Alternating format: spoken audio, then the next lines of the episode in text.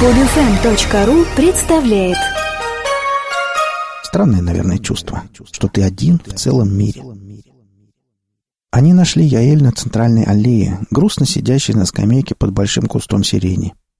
Она и сама была как дерево, тонкая, печальная, вплетающая свои золотистые ветви в яркий узор стремительно разгоревшегося полдня. «Они неизменно доброжелательны, это верно», — отметил про себя Арик, глядя, как преображается и оживает лицо девушки, и легкий румянец растекается по смуглым щекам. «Вы сказали, что пойдете в парк?» — упрекнула их Яэль. «Я жду вас здесь уже целый час». «Мне очень жаль», — галантно извинился Габи. «К сожалению, я вынужден вас оставить. У меня много дел. Встретимся за обедом. Думаю, сегодня он появится около двух часов дня». «Но ведь ты-то никуда не торопишься». Выразительные глаза Яэль с мольбой обратились на Арика — мы могли бы немного погулять». Арик чувствовал себя глупо, разговаривая с зеркальной стеной, но ему было неловко отказывать Яэль. Она продолжала трогательно уговаривать его. «Подожди, видишь, какая легкая позолота тронула лепестки цветов. Это значит, что скоро на небо взойдет солнце, и во всем мире станет сказочно красиво». «Солнце перейдет в зенит и отразится в зеркале», — понял Арик. «И тогда Яэль сможет увидеть его». Я столько лет встречаю в этом парке восход и каждый раз не могу сдержать восхищение. Наконец Арик сдался, и они медленно пошли, прогуливаясь по зеркальной аллее. Впрочем, они были не единственной такой парой. Еще несколько человек на значительном расстоянии друг от друга шли вдоль зеркала, разговаривая со своими двумерными собеседниками. «У меня много дел», — передразнила Яэль последние слова Габи. «Какие у человека могут быть дела, когда вокруг все цветет, и первые лучи солнца уже переливаются через бледно-лиловые вершины кустов, наполняя каждый цветок прозрачным, как дождевая вода, золотым нектаром. И таких людей на свете очень много, Арик. Они живут, погруженные в какие-то не стоящие внимания мелочи и не осознавая, как удивительна жизнь. Знаешь, во всем мире не осталось ни одного неисследованного мной уголка и ни одного непознанного мной явления природы — но я не перестаю удивляться ее многообразию. Разве не чудесно проснуться утром и обнаружить, что сегодня в твоей комнате новые обои или что на завтрак твои любимые фрукты? Самые неожиданные предметы возникают в самых неожиданных местах, когда ты их совсем не ждешь, превращая жизнь в сплошное ожидание чуда. Даже небо. Оно ведь тоже всегда разное. Арик невольно поднял глаза туда, где среди заостренных темно-оливковых вершин, слегка покачиваемых невидимыми потоками воздуха, бежали быстрые фиолетовые облака. Ему было забавно слушать Яэль, и совсем не хотелось ее перебивать. Да и что он мог ей возразить? Она бы все равно не поняла. А между тем жгучие оранжевые блики заскользили по поверхности зеркала, пожирая холодным огнем склоненные к дороге ветви. «Это солнце!» Прошептала Яэль и остановилась. Жидкое, подвижное, как ртуть золото, медленно заливало ее обращенное к небу лицо, волосы, плечи, струилось по одежде, стекая на землю яркими, мгновенно испаряющимися каплями. Она была похожа на прекрасную восковую скульптуру, таяла в огне, и Арик наслаждался изысканностью и хрупким совершенством представшей перед ним картины. Картины, подобные тем, что являются нам раз в тысячелетие на неуловимой грани слияния искусства и природы. Именно тогда Арик осознал один из самых странных парадоксов времени. Как то, что должно длиться несколько секунд, растягивается на вечность. Весь день он пел про себя Яэль, словно легкую мелодию, и исполнял ее на всех известных ему инструментах, как симфонию, перевоплощенную в свет. Ночью он спал безмятежно и видел удивительные сны. Ему снилось, как скорбно жалуется на что-то неизвестная птица с человеческим голосом, и как по темному стеклу скатываются ослепительно белые звезды, слезы, и заволакивают комнату прохладной молочной пеленой, в которой, будто в тумане, бродят неприкаянные тени. Это плакал одинокий лебедь, тоскуя по невосполнимой потере. Потому что никакая в мире сила уже не могла ему вернуть. Глава третья. Габи оказался прав. С зеркальными людьми было интересно общаться. Арик хотел отвлечься и получить желаемое. Беседы с Яэль развлекали его и помогали приглушить тупую боль, в которую постепенно переродилась его неразделенная любовь. Нет, образ жени не потускнел в памяти, но слегка отодвинулся в тень, и те часы, когда ему удавалось о ней не думать, казались Арику райским наслаждением. В другое время он или осматривал вместе с Габи город, или лежал ничком на кровати, и волны мучительных воспоминаний прокатывались над ним все сильнее, придавливая его беспомощное тело к яркому, затканному стрекозами и цветами покрывалу. От нечего делать он в шутку занялся образованием Яэль и проводил короткие летние вечера в бесплодных попытках объяснить ей необъяснимое — «Откуда здесь эти яблоки?» — спрашивал он, показывая на вазу с прозрачно-золотыми, словно светящимися изнутри плодами. «Они появились сегодня утром». «Да, но откуда?» Яэль по-детски удивленно смотрела на него широко открытыми солнечно-карими глазами. «Не знаю.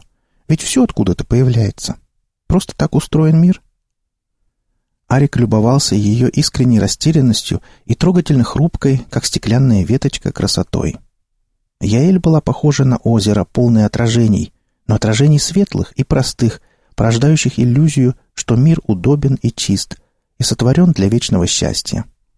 Только протяни руку, и это счастье свалится тебе на ладонь, точно спелый плод, как магическое яблоко с дерева жизни.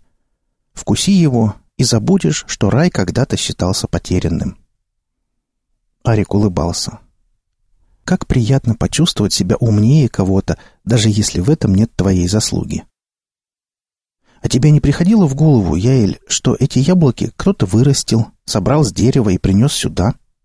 Ты видела, как они растут в саду, как из отцветшего цветка появляется зависть, как она растет, зреет, наливается соком? Как учится у солнца быть упругим и золотым, как по капле собирает его тепло, пропитывает его терпкой сладостью свою рассыпчатую мякоть, Неужели ты думаешь, что не существует связи между дарами сада и яблоками на твоем столе? Мелодичный, гибкий, словно гнущийся к земле колосок, голос Яэль прозвучал тихо, но твердо. Нет, не существует. Я знаю, есть люди, которые проповедуют, что все в мире может быть сотворено человеческими руками. Это заблуждение, Арик. Несколько месяцев назад я пыталась нарисовать узор на потолке — композицию из листьев и птиц. Но он держался не более двух часов, а потом исчезал. А через три дня он появился сам, как раз такой, как я хотела, даже красивее. Арик взглянул на потолок, и в глазах у него заребило от буйства красок и оттенков, многообразия форм крылатых силуэтов и абстрактных геометрических фигур, концентрическими кругами расходившихся от огромной, похожей на усыпанные цветами куст джасмина, хрустальной люстры. Каждая деталь этой странной сюрреалистической картины была тщательно выписана. «И тогда я поняла», — говорила Яэль, и задумчивая зеркальная комната притихла, прислушиваясь к ее словам. «Людям не дано изменить мир. Он будет таким, каким ему суждено быть, что бы мы ни делали. Ломали, строили, писали картины, украшали, втаптывали в грязь. Дерево не напьется водой, если эту воду принесем мы — и птица не примет корма из наших рук. Мы пользуемся предметами, но не можем распоряжаться ими. У каждой, даже самой крохотной и никчемной вещички, своя судьба, не зависящая от нас и наших желаний. И вновь Арик попытался улыбнуться нелепости ее мыслей, но поднявшаяся откуда-то из глубины души мутная горечь отравила его улыбку. И следующий вопрос прозвучал совсем не так, как он собирался его задать — она треснута и ломка, словно позвякивание льдинки в бокале с вином. «Ну тогда зачем это все? Я хотел сказать, что мы должны делать?» «Просто жить», — серьезно ответила Яэль. «Мыслить, чувствовать, разговаривать, писать стихи, петь или еще что-нибудь. Какая разница, что делать, если это ничего не меняет?» «Когда-то я писал стихи», — сказал Ярик. Непонятные и красивые, по крайней мере, мне так казалось. Такие, чтобы ни о чем и в то же время о чем-то. Но в этом не было смысла, и теперь я ничего не пишу. Он говорил правду. Смысл исчез из стихов, когда от Арика отвернулась жени. Слова, когда-то горячие, проникновенные, болезненно образные, стали похожи на разведенный теплой водой сироп. Собственно, слова остались те же самые, но нарушилась соединительная ткань, то невидимое поле, на которое они прежде накладывались. Арик не обманывался. Он прекрасно знал, что с ним произошло. От него ушла его муза, та единственная женщина, в которой он черпал вдохновение для поэзии и для жизни. Яэль пыталась заменить ее собой, но подмена казалась горькой насмешкой. Единственное, что теперь писал Арик, это послание жени, а вернее самому себе, потому что он никогда их ей не отправлял. «Моя гордая, холодная муза», — писал он, — «моя судьба. Понимаешь ли ты, как много ты значишь в моей жизни? Постарайся никогда этого не понять». Дома Арик запирал листки с посланиями в ящик письменного стола. Виной тому было неотступное, почти суеверное чувство, что жени может каким-то образом найти их и прочесть. Здесь Арик не видел смысла их прятать, и они валялись где попало — на столе, на буфете, а порой и просто на полу. И неудивительно, что однажды Габи поднял одну из этих бумажек и машинально пробежал глазами. «Кому это ты объясняешься в любви?» Со странной усмешкой спросил он лежавшего на кровати Арика. «Яэль?» «Идиот!» — откликнулся тот бесцветным голосом. Арику было безразлично, что подумает о нем Габи. Но сама мысль о том, что можно влюбиться в зеркальные отражения, показалась ему абсурдной и пугающей. Словно сотворенная из антивещества, если можно говорить о веществе мысли, подумал Арик. «Не такой уж это абсурд», — возразил Габи, незаметно ощупывая взглядом его побледневшее лицо. Ты очень много времени проводишь в ее обществе. Она молода и красива. А какой мужчина может устоять перед молодостью и красотой? Вспомни хотя бы нарцисса. Она отражение, сказал Арик, не отреагировав на последнюю реплику, смысл которой дошел до его сознания несколькими секундами позже. Что ты знаешь об отражениях? На пару минут воцарилась пауза, долгая и страшная, совсем не похожая на чуткую, полную музыки и холодного света ночную тишину. «Ничего», — ответил наконец Ярик и сел на кровати так резко, что закружилась голова, и комната, медленно качнувшись, поплыла влево. «Я приехал сюда отвлечься, Габи, и, может быть, получить новые впечатления. Эти ваши зеркальные люди — такая экзотика. Да и с кем еще мне здесь беседовать? Со мной, например. Ведь это я тебя сюда пригласил. И, между прочим, совсем не для того, чтобы знакомить Сиаэль. А для чего же тогда? Нет, э, я не то хотел сказать. Извини, Габи. Мысли Арика путались, копошились в голове, как змеи, тугой, отливающий золотом и бронзовый клубок, и никак не удавалось распознать в них главную, единственно нужную. «Я как-то странно себя чувствую. Уж не гипнотизируешь ли ты меня?» Арик хотел улыбнуться, но улыбка получилась жалкая и слабая, такая, что ему самому стало стыдно. «Если бы я умел гипнотизировать», — с горечью отозвался Габи, — «ты бы сейчас совсем не так со мной разговаривал. «Но какая разница? Ведь ты хотел о чем-то спросить?» «Да».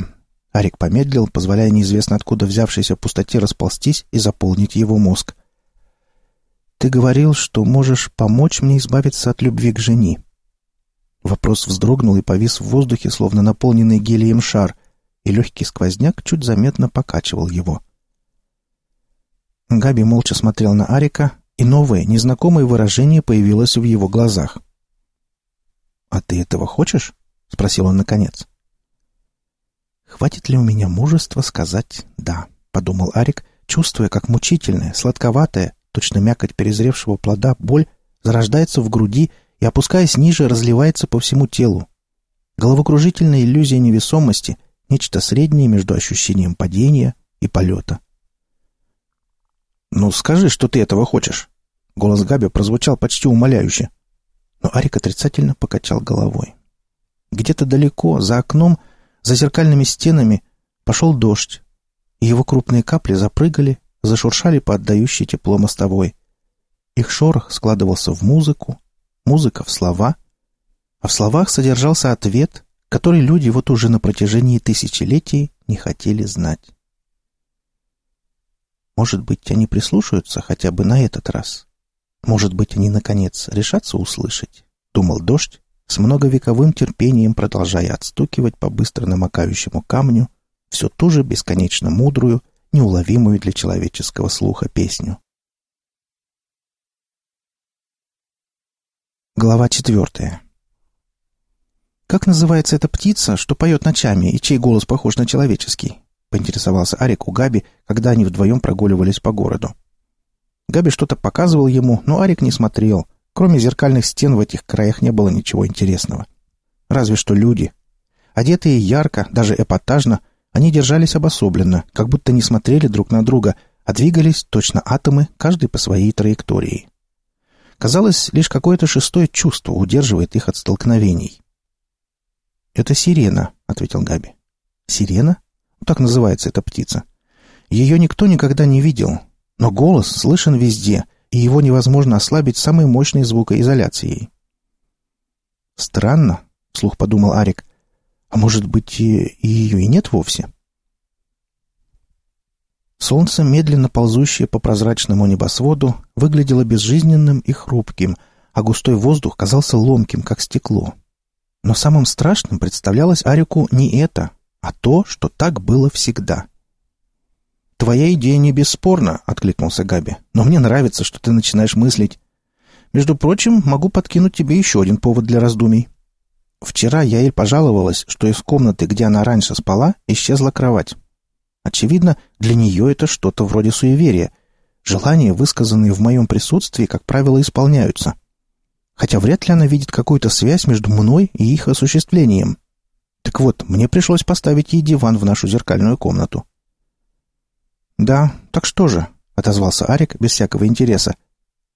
«Она хочет быть поближе к тебе, ночевать там, где ты обычно бываешь, и, очевидно, надеется, что тогда ты будешь проводить ночи с ней». От неожиданности Арик остановился. «Какая наглость!» — невольно вырвалось у него. «Нет, Габи, ты можешь себе это представить? Он отстраненно слушал собственные реплики, вполне уместные и немного театральные, они успокаивали и позволяли продемонстрировать правильный образ мыслей. Но внутри была пустота и растерянность, и еще что-то, похожее на опрокинутое зеркало, а в нем его, Арика, широко раскрытые от испуга глаза. Красноватый блеск в зрачках. Это отблеск свечи, такой тонкой, что длинные нервные пальцы вот-вот переломят ее пополам — Сплетенный из трех бледно-зеленых нитей восковой столбик неравномерно покачивается в такт дыханию, музыке, молитве. Когда и где Арик видел себя таким? И почему его память хранит не саму картину, а только бледный отпечаток, мутное отражение в косо поставленном зеркале? «Ты действительно этого не понимаешь?» — спросил Габи в упор, глядя на него. «Ведь ты отказался от объяснений». «Что?» Арик вздрогнул так, будто его ударили. «Что ты хотел сказать?» «Я хочу сказать, что Яэль любит тебя», — спокойно пояснил Габи. «Да, не удивляйся, такое иногда случается». Я слышал о зеркальной девушке, которая покончила с собой из-за любви к настоящему человеку.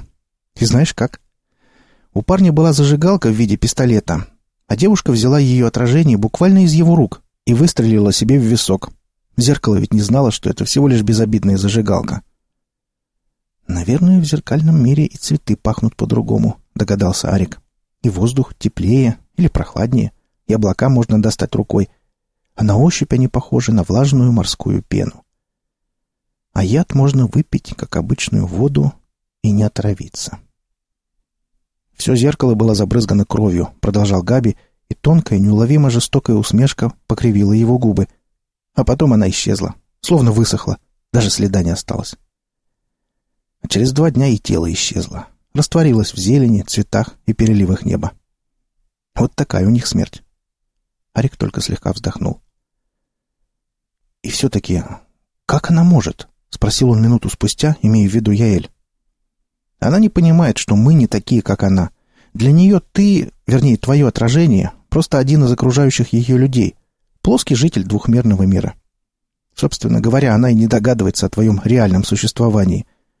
А если бы догадалась, ты, наверное, представился бы ей каким-нибудь монстром, отвратительным и непостижимым для разума чудовищем.